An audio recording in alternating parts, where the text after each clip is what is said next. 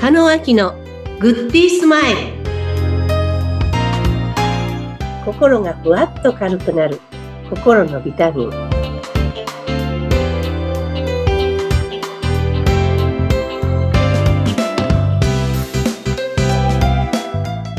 心がふわっと軽くなる心のビタミン皆さんこんにちは心のコンサルタント加納明ですインタビューを務めさせていただきます。ズッピーこと、逗子秀次です。加納さん、今日もよろしくお願いします。はいよろしくお願いいたしますはい。あのーいつもお忙しくしてらっしゃる加納さんなんですけども、はいうん、例えばなんですけれども、はい。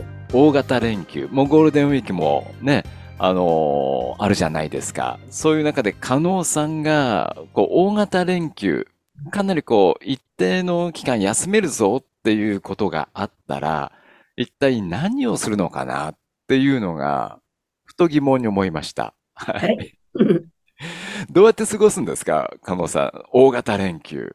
ああ、はい。えっと、かっこよく言うと、心の向くまま、気の向くままなんですけども、はい。具体的な行動としたら、ええ。五感覚を取り戻す行動をしたいなと思います。お五感を取り戻す行動をそう。お休み中に。はい。うん、いやそうするとおい、お忙しい時は、その五感っていうのがちょっとずつ、なんか、へこんだりしていってるんでしょうかね。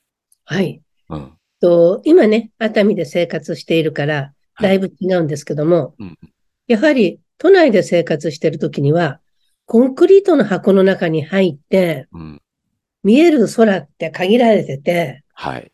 そして聞こえる音も車の音だけだったり、うん。食べるものも、 匂い、街の匂いも、はいその、街の匂いですよね。うん飲食の匂いだったり。はい。で、今、現代人はうん、その無感覚の人が多いって言われて久しいんですね。ああ、そういうことなんですね。うん。はい。うんで、これもよくお伝えしてきたんですけども、はい。うん、ズッピーさんの頃もそうだと思うんですけども、街中、街の育った環境の中にうん、夕方になると、夕焼けでそこにカラスが飛んでたりとかうん、あと、こう、お風呂のね、その、なんか煙突の煙があったり、はい。 あと、なんかどこのお家なのかカレーの匂いが、こう聞こえてきたり、匂ってきたり、はい。はい。街中の中に、そういう五感覚を刺激するうんことってあったと思うんですね。確かにありましたね。はい。うんで、今はというと、お母さん忙しくなったから、はい。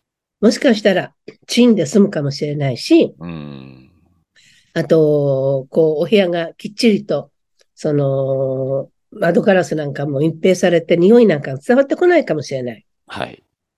そうすると、その感覚がだんだん、マックスだったのが、だんだんだんだん使わないことによって、うん落ちてきてるんですね。はい。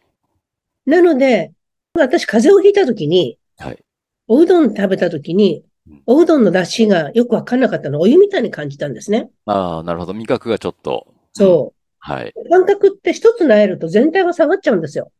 あ、そんなもんなんですね。五感のそうな中んでで。ええ。うんうん。なので、意図的にそれを上げていかないと、はい。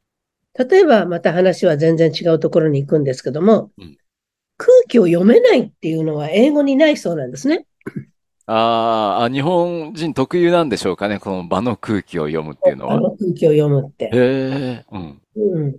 でも場の空気を読むってやっぱり感覚だと思うんですよ。その人のいうん顔色を見たり、声のトーンが下がったりうん、目線が下に落ちたりうん、それを全体を見て、次自分がどういう発言をしていいか、どういう行動を取ったらいいのかっていうふうに、感覚を通して次の自分のアクションにつながるわけですよね。うん。うんということは、これから AI がね、もっと台頭してきて、はい。すべてが自動翻訳でうん。出てくるときにうん、もっともっとこれからの人間はうん、コミュニケーションとして、はい。人がもっと積極的に関わってうん、人に寄り添う人の感情をちゃんと理解できてうん、生身の人間として、もっと研ぎ澄ましていくことってすごく重要視されると思うんですね。そうですね。おそらくその五感っていうのをどんどんどんどん今鈍っていく世の中ですよね。でしょ、うん、思います、思います。はい。うん、うん。確かにオンラインってすごく便利になったけども、うんでもあったら全然違うじゃないですか、人って。そうなんですよ。もうね、ズームでいろいろできることは分かっちゃって、ズームでいろいろ会議なんかもやってますけども、やっぱり会うのって全然違いますよね。ねえ。えその時に全身全霊で相手を理解して、え。うん。そして相手の心に寄り添うことができれば、はい。そこでもう一歩踏み込んだビジネスとかうん。できるはずだと思うんですね。はい。というのは、やっぱり街を出てうん、自然の環境の中で風に触れてみたり、うん。うんあといい景色を見てみたり、はい。あと五感覚足の裏で裸足になって地面を踏んでみたり、うんそういう一つ一つの感覚をもっと精度を上げていくことをしていただきたいと思うんですね。おー、そっか。なるほど。うん。そうなんですよ。うん。それをしていくことによって、今後入ってくる音も違ってくると思うんですね。はい。今まで入ってくる音っていうのは自分が聞きたい音しか入ってこない。うん。うん。うん音にも奥行きがあるんですね。はい。で人の言葉にも奥行きがあるんですね。うん。うん。うん。すべてそこをなして言ってることだけ受けてると、はい。結果違うことになってきますよね。うーん。踏み込んだ相手とのコミュニケーションをするためには、はい。自分がその五感覚を使って研ぎ澄ましてうん、相手の気配であるとかうん、相手の感情の手がかりになるものをはい。キャッチして、そこを伝えていく必要があると思うんですね。うーん。やっぱりこの現代社会だと、いろいろと五感がこう、ね、大きな円で五感がいろいろいっぱいだった頃に比べて、どんどんどんどんその円の半径が小さくなっていっちゃってる状態なんでしょうね。本当にそう思います。うん。例えば、加納さんがあの、ゴールデンウィークで、まあ、何日休めるかわかんないですけど、そこで、じゃあ五感を磨くことをしようって、過ごすときに、どういうことから、どういう行動をされていくんですかもう日常の中で、今まで家の中で食べてたのをベランダでうん。食事をしてみようと思うだけでも違うし、おお、はい。今までと違った行動をすることです。うんうんうん。もうコンフォートゾーンにいて同じこと行動をしてると同じ結果しか人間入ってこないと思うんですね。はい。あえて違う行動をしてみる。うん。そうすると、そこから刺激的に見えるもの、聞こえるもの、感じるもの、はい。入ってくると思うんですね。うん。なので、どっかに行こうじゃなくて、どっかに行くときには五感覚を使って、実際感じたことを口に出してみようん。う。わあ、海が青くて綺麗だなーとか、はい。ああ、この海の匂い、久しぶりだよなーとか、うん。なんか急に風が強くなってきて、うん。なんかこの季節なのに風強いなとか、うん。あの、どっからかこんな匂いがき鼻についたよとか、はい。身の回りで起こることうんをキャッチしたら言葉に出していく。うん。いうことをするだけで回路が少しずつ戻ってきますので。おお、そっか。うん。これまでにないような行動をしてみて、それを声に出して言ってみようってはいういことなんですね。そうなんです。うん。そうすると、あ、こんなこ看板があったって。この人に電話してみようかなと か。おーもうそうすると、シンクロニティがいっぱい起こって、偶然の一致性が起こってくるんですね。はい。なので、それがまず感覚磨きの第一歩。うん。なので、え長いゴールデンウィーク、短い人もいろいろいらっしゃると思う。長さじゃないですね。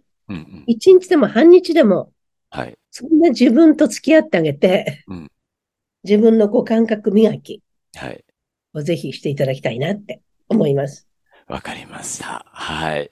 あの、ちなみに、加納さん、このゴールデンウィークのご予定とかは何か決まってたりしたんですかえっと、孫たちが遊びに来るので、そこはでいちょっといろいろ連れて行こうかなぐらいで、あとはあんまりか入れてないですね。あ、そうですか。何かね、お孫さんとか接すると、また新しい感覚がどんどんどんどん磨かれそうですね。刺激を受けそうですね。そうですね。ええ。彼らおたちは一つ一つが見たことがまた知識になって重なっていくわけですから、はい。やっぱりいい知識を入れるためのお付き合いはしたいなって思ってますね。あ、そうですか。おいくつなんですか、お孫さんはえ。っとですね、えー小学4年生とうん幼稚園ですね。ああ、かわいいですね。はい。 はい。私も、あの、まあ、ゴールデンウィーク、時間のある時に、五感を磨くために、これまでにないことをやってみる。うんあるいは、何か起こったことを声に出してみるという動きをしてみたいなとぜひぜひ。思いでました。それをぜひ書き留めといてください。そうですよね。はい。流れちゃいますもんね。そうなんですよ。ぜひ書き言葉だ留めけだとておいてください。はい。はい。承知しました。素敵なゴールデンウィークをお過ごしください。はい、ズッピーさんも。はい。ありがとうございはまいす。また次週も。ありがとうございますはい。よろしくお願いします。お願いいたします。